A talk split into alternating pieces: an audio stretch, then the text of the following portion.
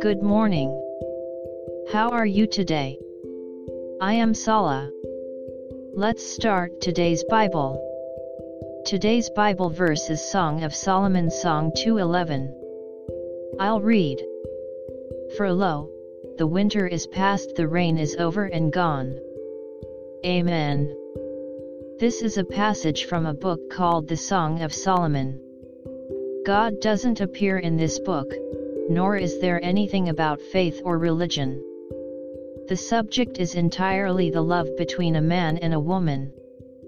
Here, winter is over and spring is coming, so the bridegroom is inviting the bride to come away with him. May we stand in peace before the Lord today as well.